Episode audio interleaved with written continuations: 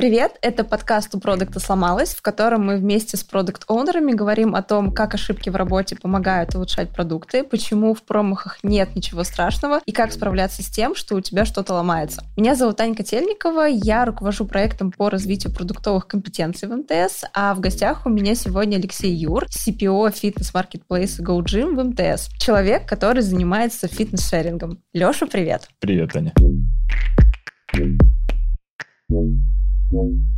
Давай немножко введем контекст наших зрителей и слушателей. Расскажи, пожалуйста, про GoGym, что это, для кого это mm-hmm. и какая твоя роль? Это мое любимое, на самом деле. GoGym — это мобильное приложение, которое позволяет пользователям тренироваться в сотнях фитнес-клубах и студиях без абонемента. То есть у тебя есть мобильное приложение, ты захотела потренироваться спортиком и выбрала какой-нибудь фитнес-клуб у нас на карте в приложении, и, соответственно, можешь прийти в него с помощью мобильного приложения и потренироваться. Потренировалась полчаса, оплатила только эти полчаса. Соответственно, как каршеринг, только в фитнесе. Мы даже за собой застолбили такое слово «фитнес-шеринг». То есть такого названия нигде никогда не встречалось? Встречалось? Это именно ваше запатентованное? Не запатентованное, но будем считать, что так. Класс. Запатентованное на понятийном уровне.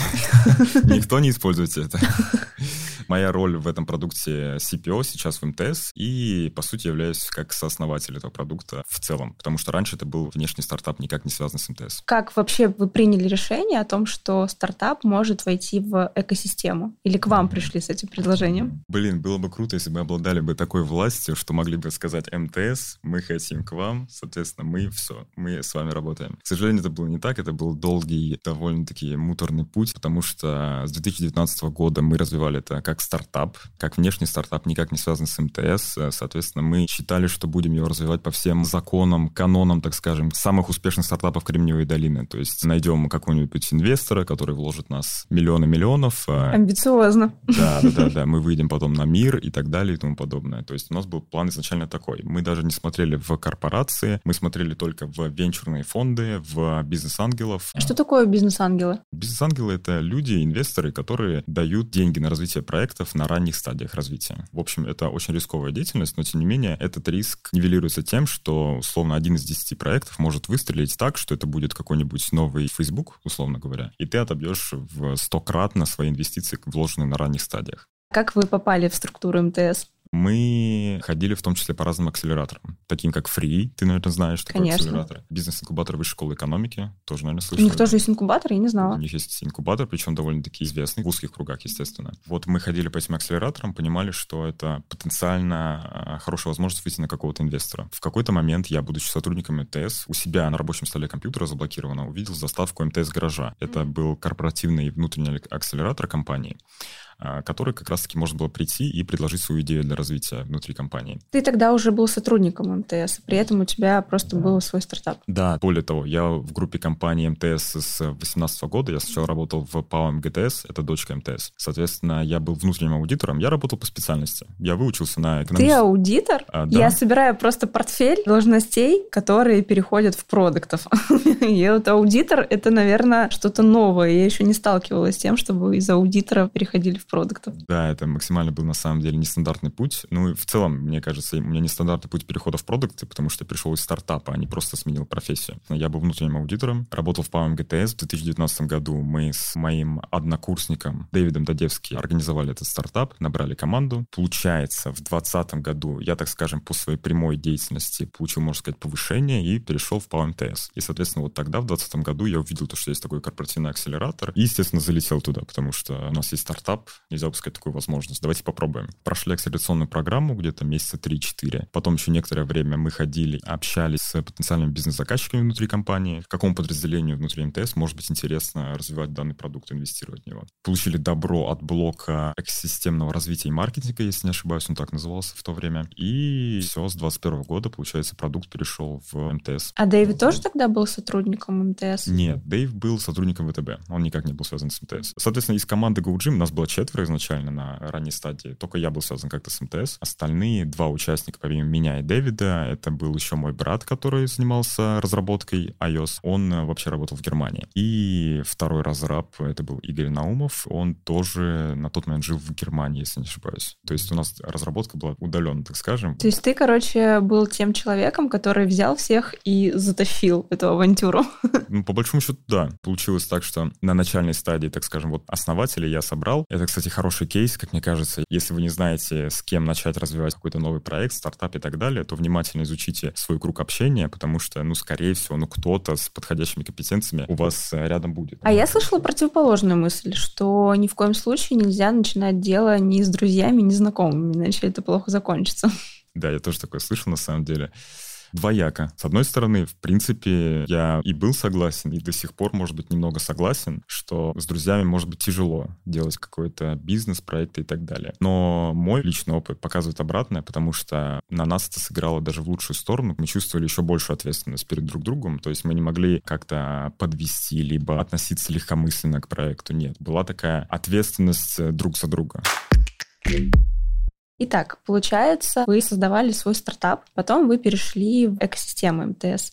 Как различается работа, когда ты вне корпорации в сравнении с тем, когда ты внутри корпорации? На самом деле существенное отличие. Во-первых, нас было тогда мало, само собой. У нас было 4 человека, ну плюс мы с кем-то работали на аутсорсе. Например, с дизайнерами, либо с СММщиками работали на аутсорсе. Сейчас, когда в команде у нас получается около 30 человек сейчас в МТС, ну это совсем другая история. Если раньше как сооснователь основатель в команде из четырех человек, ты должен, по сути, быть и швец, и жнец на дуде, и грец, должен вообще во всех процессах быть. То, когда у тебя все-таки большая команда, во-первых, естественно, нужно уже этой командой управлять, и твоя команда не будет эффективной, если ты будешь перекладывать на себя какую-то больше ответственности, больше обязанностей и так далее. То есть будешь забирать, по сути, работу у своей команды. Скорее, тут лучше, если ты научишься делегировать и эффективно распоряжаться силой, которая у тебя есть с точки зрения команды. То есть у тебя есть люди с классными компетенциями, нужно, соответственно, распределить их ресурсы таким образом, чтобы это максимально эффективно сказалось на развитии продукта. Для этого как раз и придумали методологии Agile, Scrum и так далее. У нас классный кейс в плане продуктового развития, потому что мы сначала пришли в МТС вчетвером, и плюс нам дали еще две штатки для разработчиков. Для разработчиков и менеджеров по привлечению партнеров.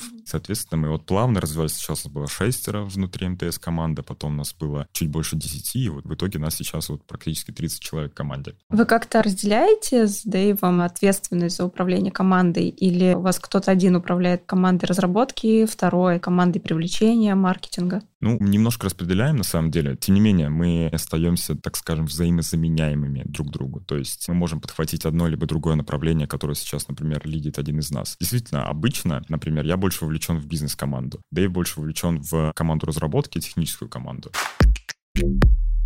Ты рассказывал про то, как вы в команде распределяете задачи. Очень много у тебя слышно в речи команда, команда, команда. В случае, когда происходит неудача, у нас же все-таки подкаст про то, что у продукта сломалось, когда случается неудача в команде, это воспринимается как личная неудача продукта или это обсуждается всей командой и это общая ошибка? Я скажу за себя в первую очередь. На себе я чувствую всегда личную ответственность за продукт в принципе. То есть это такая история, когда ты становишься продуктом, продукт-оунером, дизайнером, CPO, неважно. Когда ты ответственен за продукт, то продукт, по сути, становится твоим лицом. Болезненно относишься ко всему, что связано с продуктом. То есть, когда что-нибудь не работает, работает не так, как должно было быть и так далее, то воспринимаешь это как личную ответственность. Типа, ты мог сделать по-другому, ты мог сказать вот так, вот ты мог поставить такую задачу. Поэтому да, со своей точки зрения, с точки зрения команды, все-таки мы разбираем ошибки как-то более детально. То есть нет такого, что кто-то определенно ответственен за какую-то ошибку. Ну, естественно, если это не связано все-таки с чем-то на уровне того, что кто-то допустил такого уровня косяк, что это исключительно индивидуальная человеческая ошибка, типа сервак нам отключил. Но это не то чтобы ошибка, это прям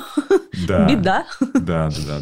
И, соответственно, если какая-то ошибка связана с тем, что что-то не работает, работает не так, как должно было быть, если это техническая ошибка, то стараемся все-таки детально смотреть, исходя из чего она получилась, потому что обычно все сводится так или иначе к задаче, которая была поставлена, а значит, это личная ответственность продуктов. Все, все, мы сейчас выяснили то, что все сводится к этому. Все-таки, да? все-таки во всем виноват продукт. Все, да, да, это доказано.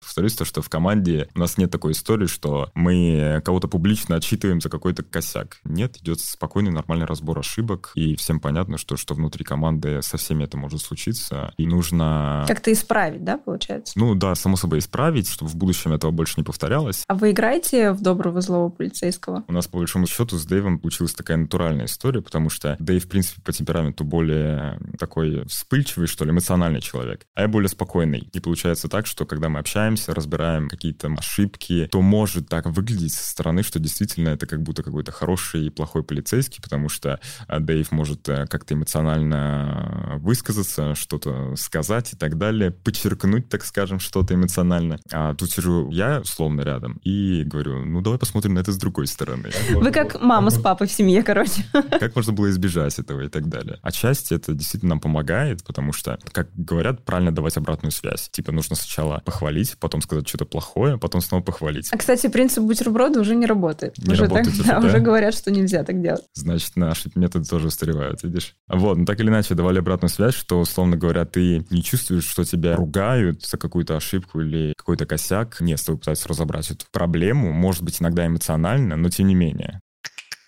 А если вернуться опять к истории создания коуджима, как зародилась вообще эта идея? Потому что это, правда, такая нестандартная история создания продукта. А, Мы увидели похожий проект, который развивается на американском рынке. А, Увидели то, что идея очень интересная. Она была связана как раз-таки с поминутной оплатой фитнеса. Она была чуть-чуть видоизменена, она была не совсем такой, какой мы ее привнесли на рынок РФ, но тем не менее, одна из фичей заключалась именно в этом. Плюс это совпало с тем, что в тот момент у меня был абонемент, я по нему сходил раз пять, и меня самого касалась эта боль. Я понимал, то есть есть такая, возможно, потребность. Мне сейчас прям очень стыдно стало, потому что я вспомнила, что у меня где-то в какой-то сумке лежит абонемент.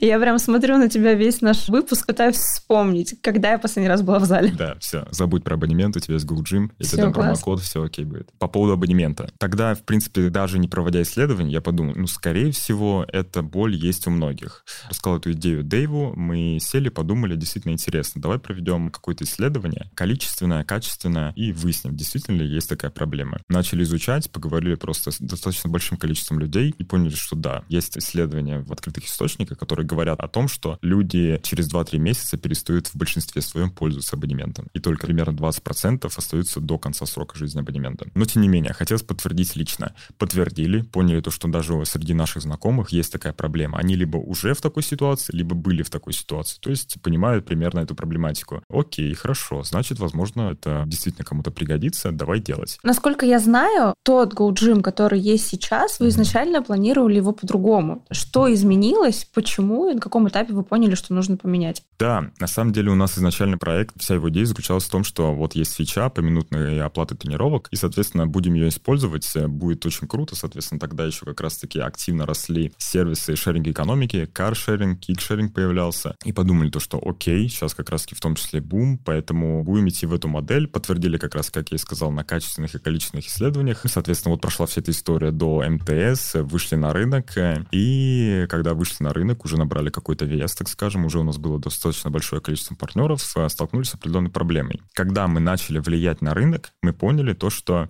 мы, когда изначально создавали продукт, мы ориентировались на воспринимаемую ценность пользователям от э, получения фитнес-услуги. Когда пользователи, вот мы с тобой приходим в фитнес-клуб и покупаем абонементы, мы внутри себя, так скажем, хвалим себя и говорим, то, что ну вот, я уже как бы на полпути к становлению лучшей версии себя. Уже в голове сразу представляю, какую я себе одежду новую куплю, когда похудею. Да, да, да, да, что-то вроде того. То есть мы как бы представляем, что уже практически 50% дела сделано. Дальше дело за малым. Хотя на самом деле объективная ценность, когда ты покупаешь абонемент, это просто доступ к спортивному инвентарю какого-то фитнес-клуба, который ты можешь использовать определенный период времени. Многие покупают абонемент для того, чтобы прийти в спортзал и оказаться в атмосфере таких же людей, как и ты, замотивированных на улучшение. К сожалению, по статистике мы видим то, что это не особо мотивирует большинство людей, но тем не менее, да, это немаловажный пунктик, так скажем, исходя из которого люди ходят в фитнес-клубы и тренируются в фитнес-клубах. Так или иначе, вот мы как раз создавали продукт, как мы считали, как настоящие продуктологи, по воспринимаемой ценности. То есть мы бьем сразу в точку пользователя, то есть э, то, зачем он вообще идет в фитнес и покупает абонемент. Мы думали то, что вот мы даем тебе сервис, который будет давать тебе эту воспринимаемую ценность. У тебя теперь не абонемент, у тебя теперь приложение, и с этим приложением ты понимаешь, а, ну все, ну вот как бы я могу теперь заняться собой, мне ничего не мешает. Соответственно, мы таким образом думали, что мы снизим э, планку входа в фитнес, и больше людей, в принципе, займется фитнесом таким образом, в том числе. Столкнулись мы с какими какими проблемами? С тем, что мы давали, получается, эту воспринимаемую ценность пользователю бесплатно. Он ее не особо ценил. Это, во-первых. А потому что все, что дается бесплатно, да, не ценится. Да. Кроме того, другая сторона рынка, очень важная для нас, которая формирует этот рынок, B2B партнеры наши, фитнес-клубы и студии, они не очень были довольны, что мы даем эту ценность бесплатно пользователям. То есть они считают то, что мы, условно, забираем у них трафик, занимаемся каннибализацией, хотя на самом деле мы были и до сих пор нацелены на то, чтобы привлекать новую публику в фитнес-индустрию. Опять же, за счет того, что мы снижаем планку входа в фитнес, либо делая его дешевле, удобнее, мобильнее и так далее. А, и кроме того, мы еще столкнулись с той проблемой, то, что, исходя из того, что мы даем эту ценность бесплатно, мы столкнулись с проблемой ретеншена. То есть ретеншн в определенную тренировку снижался, так скажем, у пользователя, и происходило это из-за того, что пользователь на определенном этапе говорил такой, ну, окей, хорошо, я начинаю довольно-таки часто ходить, ну, тогда я лучше куплю абонемент, ведь я буду ходить три раза в неделю в течение года, ну, легкая математика, ребят. И, соответственно, таким образом это еще и давало, так скажем, определенный урон, можно сказать, нам, потому что, получается, мы теряли этого пользователя но зато давали его фитнес-индустрию, как бы маленький плюсик был. Исходя из этого, мы поняли, что это было не совсем правильно работать только с воспринимаемой ценностью и начали работать в том числе с объективной ценностью. Каким образом? Э, очень просто. Мы ввели в том числе и продажу абонементов внутри приложения. У нас куча партнеров. Почему не договориться с ними, в том числе на продажу их главного продукта? В фитнес-индустрии 80% объема рынка занимают как раз-таки продажа абонементов. То есть это основной их хлеб, можно сказать, на рынке. Мы ввели как раз-таки продажу абонементов. Сейчас еще вводим параллельно, тестово сейчас запустили запустили подписку на все залы внутри нашего приложения. То есть у тебя есть наше мобильное приложение, можешь купить за 3000 рублей подписку и посещать все клубы в приложении без ограничений. А у вас только Москва или область и другие города? Вообще у нас практически 50 городов. Естественно, самые плотные — это Москва и Питер, само собой. Но тем не менее у нас есть и другие города. И Екатеринбург, и Омск, и Нижний Новгород, то есть много разных городов. Вот, поэтому в том числе многие используют это как решение при командировках, например, когда куда-то ездят и заходят потренироваться куда-либо. Вот, соответственно, мы ввели в том числе подписку, которая как раз-таки схожа с абонементом фитнес-индустрии и дает возможность нашим партнерам зарабатывать больше. Таким образом, мы даем теперь фитнес-индустрии как пользователю, так и нашим партнерам не только факт нашей работы с воспринимаемой ценностью, но и с объективной ценностью. То есть, да, мы теперь даем и эмоцию первую, то есть тебе не нужно покупать абонемент, чтобы получить это чувство, что ты уже можешь работать над собой. Но при этом мы даем тебе возможность купить этот пресловутый абонемент, чтобы ты чувствовал себя... Замотивированным да, да, да, да, да, еще более замотивированным. Вот, таким образом, изначально у нас был просто сервис поминутных тренировок. Сейчас у нас же единый сервис для занятия спортом, фитнесом, даже, можно сказать, велнесом, потому что у нас есть массажи, уже есть какие-то досуговые мероприятия, учреждения, вернее. У нас, получается, с точки зрения функционала, можно даже по нему пройтись, э, раньше, соответственно, была просто карта, и на карте фитнес-площадки, которую ты можешь посетить, теперь у нас главный экран приложения не карта, а такая витрина, условно, мы знаем витрину на примере приложения, в котором мы заказываем такси. То есть вы опирались на что-то, что пользователю уже знакомо? В том числе. Ну, на самом деле, я просто привел самый понятный референс для слушателя. Но в целом, чтобы показать пользователю несколько каких-то сервисов внутри одного приложения, естественно, тебе нужно использовать какую-то витрину, чтобы продемонстрировать вообще возможности этого сервиса. Поэтому, поскольку у нас уже есть онлайн-тренировки, у нас есть групповые тренировки, у нас есть поминутные тренировки, есть абонементы по подписка, то, соответственно, это несколько сервисов, несколько бизнес-моделей заложены в одном приложении. Все это мы теперь разместили на витрине внутри приложения. Теперь главный экран — это вот такая витрина, на которой пользователь сразу видит, какие он может джабы закрыть за счет нашего приложения. В общем, отвечая на твой изначальный вопрос с точки зрения того, как поменялся продукт или нет, он очень сильно поменялся. В том числе это было связано с тем, что изначально, когда мы пилили продукт, у нас было видение, и мы от него декомпозировали в цели продукта. То есть, условно говоря, видение такая какая-то утопическая утопическая картинка мира, то, как мы себе видим будущее продукта, как будет развиваться рынок, когда этот продукт выйдет и так далее. А потом, когда мы столкнулись с жестокой реальностью, то, что она не совпадает немного с нашими фантазиями, мы поняли, что была определенная ошибка, что видение надо было декомпозировать в стратегию продукта. Все-таки видение — это история где-то там на 5 лет. Ты примерно понимаешь, каким бы ты хотел, чтобы твой продукт стал. То есть куда ты вообще целишься. Стратегия — это что-то более живое, что можно потрогать, так скажем. То есть вот в течение двух лет мы идем туда, у нас такие цели оцифрованные, понятные, исходя из текущей конъюнктуры рынка, все предельно, что можно приложить уже сейчас на текущий рынок. И, соответственно, от стратегии продукта уже декомпозиция идет в текущие цели, mm-hmm. которые мы выполняем, закрываем и так далее. А почему картинка не совпала, ожидания с реальностью? То есть вы пропустили этап исследования своей целевой аудитории? Отчасти можно сказать и так. Поскольку у нас продукт, можно сказать, B2C2B, потому что мы работаем плотно и с пользовательской частью, и с нашими партнерами. Без партнеров, соответственно, нашего продукта, в принципе, быть не может, потому что он базируется на них. Наша ошибка заключалась в том, что мы преследовали боль с точки зрения пользователя, но плохо действительно преследовали партнерскую сторону. Мы думали то, что мы сейчас придем, скажем, мы вам приведем новых клиентов, соответственно, это ваши деньги. Что вам еще нужно? Давайте работаем, работаем, ребята. Что им тогда не понравилось, не понимаю. Да, да, да.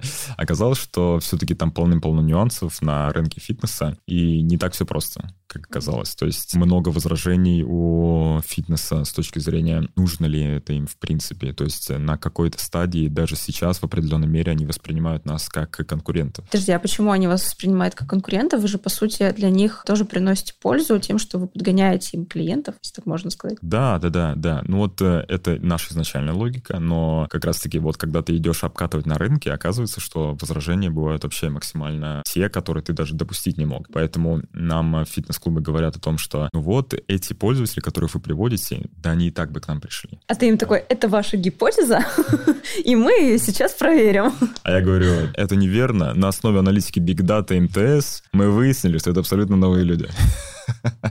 Нет, на самом деле, во-первых, есть простой способ узнать, пришли бы эти люди сами или нет, это спросить у этих людей вообще, откуда они, чем живут, как они пришли. Зачастую мы понимаем, что эти люди в фитнес-клуб, в который они пришли, они раньше не ходили в этот фитнес-клуб. То есть мы их, по сути, привели. А есть еще возражение, связанное с тем, что вот эти люди, которые приходят, они тренируются через GoGym, а могли бы сразу купить самый их важный продукт, то есть абонемент. Казалось бы, очевидная история, что так или иначе, ну, кто-то купит, кто-то не купит, какая-то конверсия в абонемент в любом случае будет. Но такое возражение есть у фитнес-индустрии. Помимо таких вещей, некоторые фитнес-клубы могут сетовать и заранее, даже не поработав с нами, могут говорить о том, что пользователи, которые приходят, они могут просто быть бывшими членами этого фитнес-клуба и, соответственно, просто тренироваться через GoGym, не покупая абонементы. Таким образом, они потенциально потеряли вот этого пользователя. Опять же, тоже можно легко проверить, это узнав, что это за человек. Тем более в фитнес-клубах они, естественно, ведут свою пользовательскую базу, поэтому это легко сверить. Мы когда сверяем, понимаем, что обычно это не так. Конечно, кто-то из классической модели потребления фитнеса, то есть абонементов, так или иначе переходит в нашу в том числе. Это нормальное распределение рынка. Но с точки зрения того, с какой аудиторией мы работаем, мы ее изучаем активно, мы знаем то, что в подавляющем большинстве мы новых людей приводим в фитнес.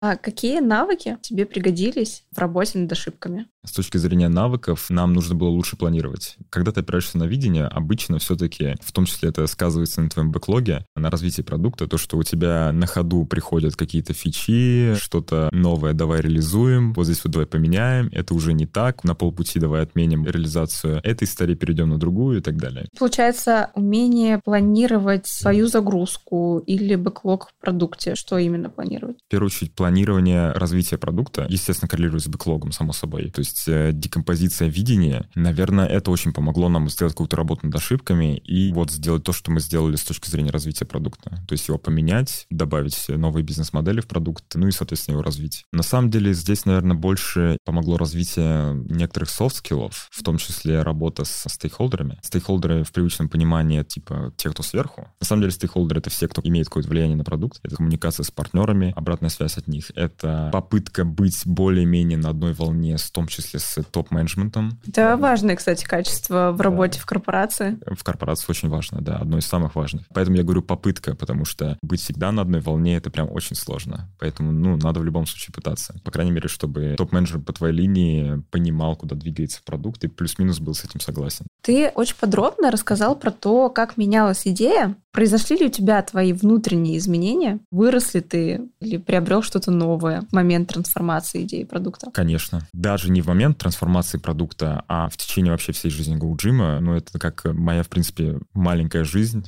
внутри жизни, если так можно сказать. Потому что действительно мы его развивали с 2019 года, и он э, как, э, извиняюсь за стандартную аналогию, как ребенок, который был маленький совсем, потом стал чуть побольше, команда выросла и так далее и тому подобное, то есть развивается, соответственно. И вместе с этим и ты растешь как личность, как профессионал, и в том числе как личность это тоже как-то меня развило. Мне кажется, что это повлияло на то, как я начал думать с точки зрения стратегического планирования, на то, то, как я вырос как лидер, так или иначе, мое дело в том числе вести команду, вести продукт. Когда ты чувствуешь большую ответственность за продукт, то это как-то... Собирает тебя, да? Да, Внутренний да, да. какой-то стержень, наверное, появляется. Действительно, хорошее слово. Хорошее слово, да, когда ты проходишь через какие-то сложные ситуации, ну, потом эта ситуация становится для тебя не такой сложной. Поэтому действительно просто стал, наверное, сильнее, чисто психологически, морально. Что удивляло раньше, не удивит теперь. А ты стал как-то по-другому относиться к ошибкам команды? Ну, я хотел бы сказать, что я стал более толерантен, в принципе, к ошибкам, но это не так. Но все равно это как любая какая-нибудь результативная ошибка, если так можно выразиться, она как серпом по сердцу. На- наверное, в сущности, наверное, не стал. Я говорю так, исходя из того, что мне кажется, у меня, в принципе, изначально более-менее адекватное отношение к ошибкам было.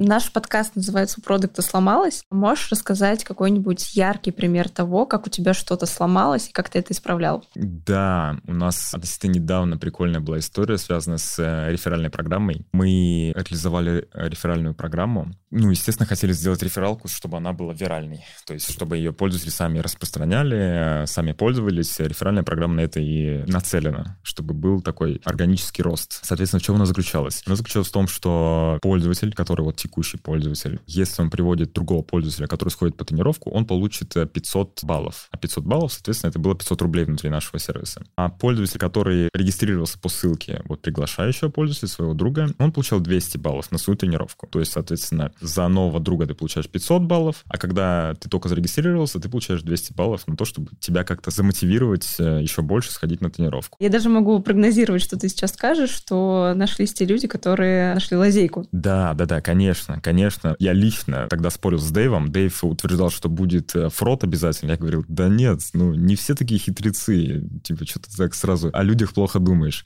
Вот, на самом деле, по факту оказалось, что Дэйв был прав, потому что нашлись умельцы, и они довольно-таки быстро распространились потом, которые приводили пользователя. Они где-то ухитрялись, видимо, сфотографировать QR-код, который надо сканировать при начале тренировки. И, соответственно, ты пригласил пользователя, 200 баллов у него есть на аккаунте, ты провел тренировку в каком-то фитнес-клубе, 200 баллов, которые достаточно на проведение какой-то тренировки, и получаешь 500 баллов вот на свой основной аккаунт. И таким образом можно привести фейковых, там, я не знаю, ну, бесконечное количество пользователей. Обойти историю с номером телефона, ограничением номера телефона довольно-таки легко, потому что есть сервисы, которые там за 14 рублей дают тебе возможность э, получить смс-ку для регистрации в каких-то сервисах.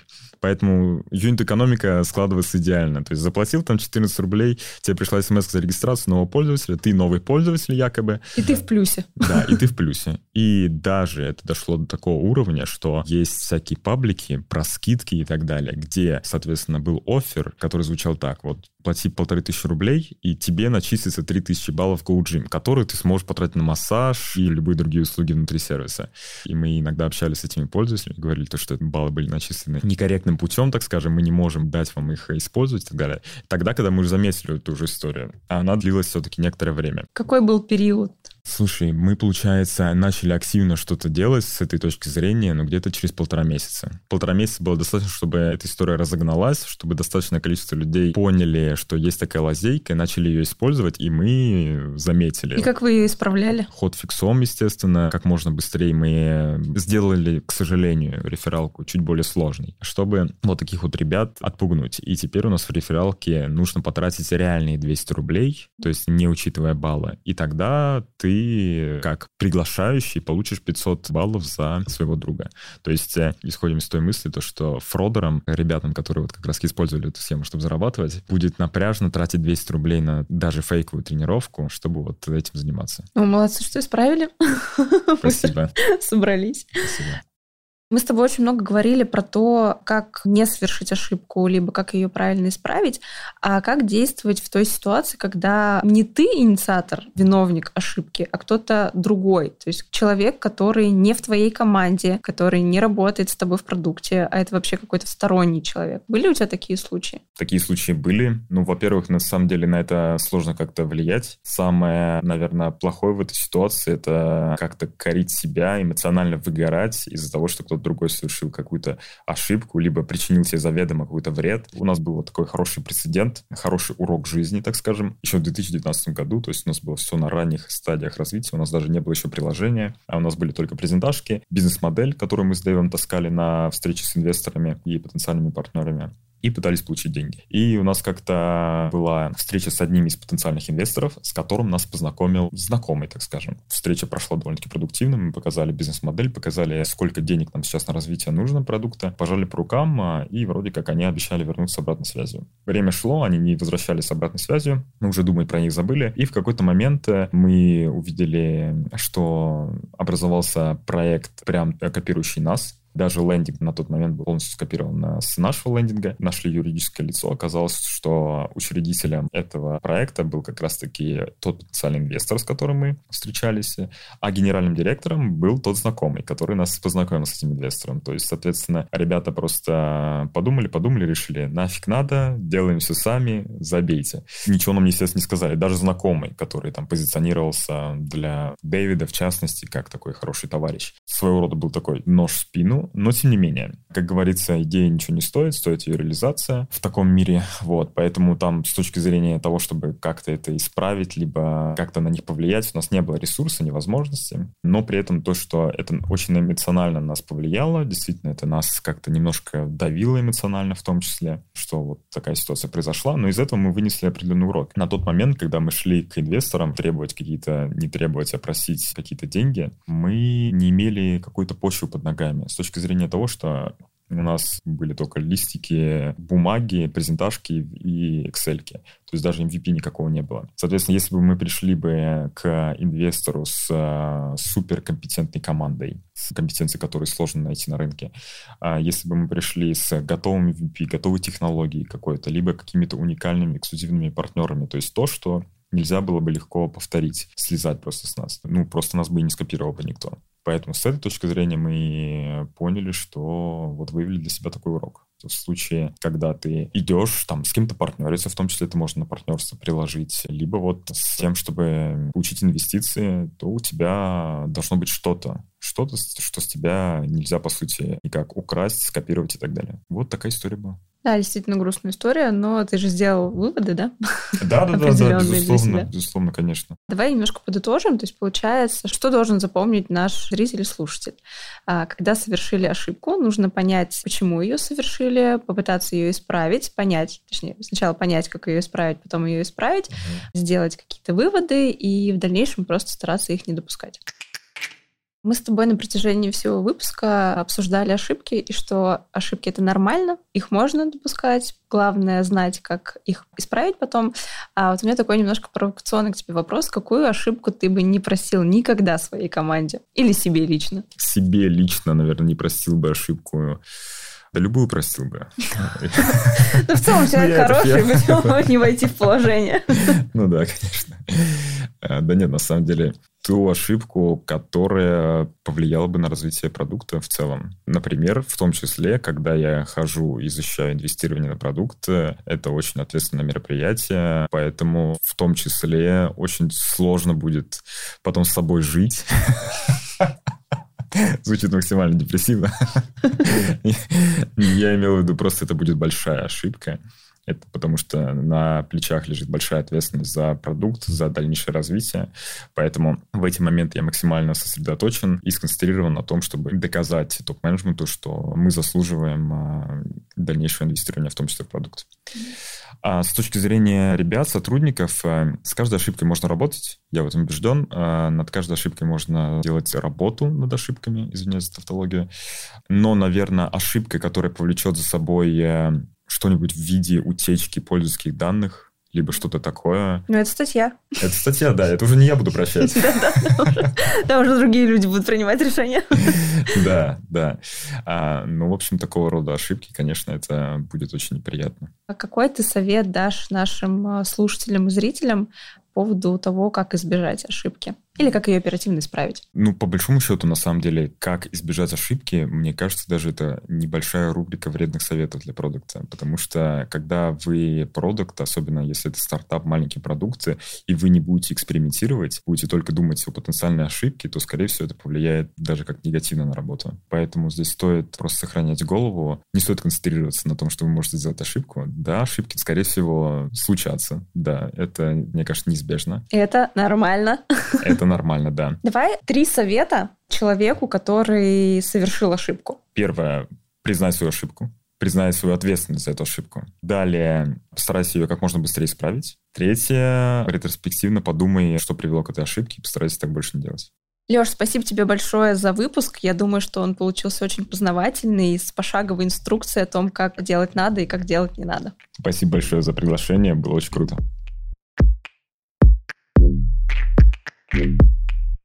Это был подкаст «У продукта сломалось». Сегодня в гостях у нас был Алексей Юр, CPO GoGym. Расскажите обязательно о выпуске друзьям, ставьте нам лайки, пальцы вверх, звездочки и обязательно пишите в комментариях о том, как вам этот эпизод, везде, где вы нас слушаете. Пока-пока! Thank you.